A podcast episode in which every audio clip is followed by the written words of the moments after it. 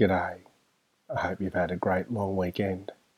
Well, I'm finishing up the long weekend with this blog post about some cabbage and pork soup that I made. It's been a great weekend. It rained on Saturday, it rained today. It was bright and warm yesterday, so I was able to get out and take a walk around Lake Ginninderra, shoot a few photographs, and then spend most of the day just watching some TV.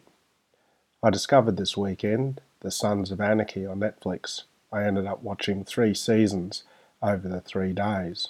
It's been a pretty full on weekend of television, but there wasn't much else to do. I've also eaten pretty well, as you can see from the soup that I made today. It was also an interesting long weekend in football. So there were two grand finals. One was for the Aussie Rules Grand Final, I'm not particularly interested in Aussie rules, so I don't know who won or, or what happened. But in the NRL, the National Rugby League, the Cronulla Sharks defeated the Melbourne Storm.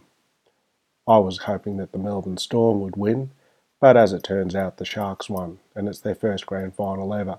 So well done to the Sharks. A good win. And so ends another season of rugby league.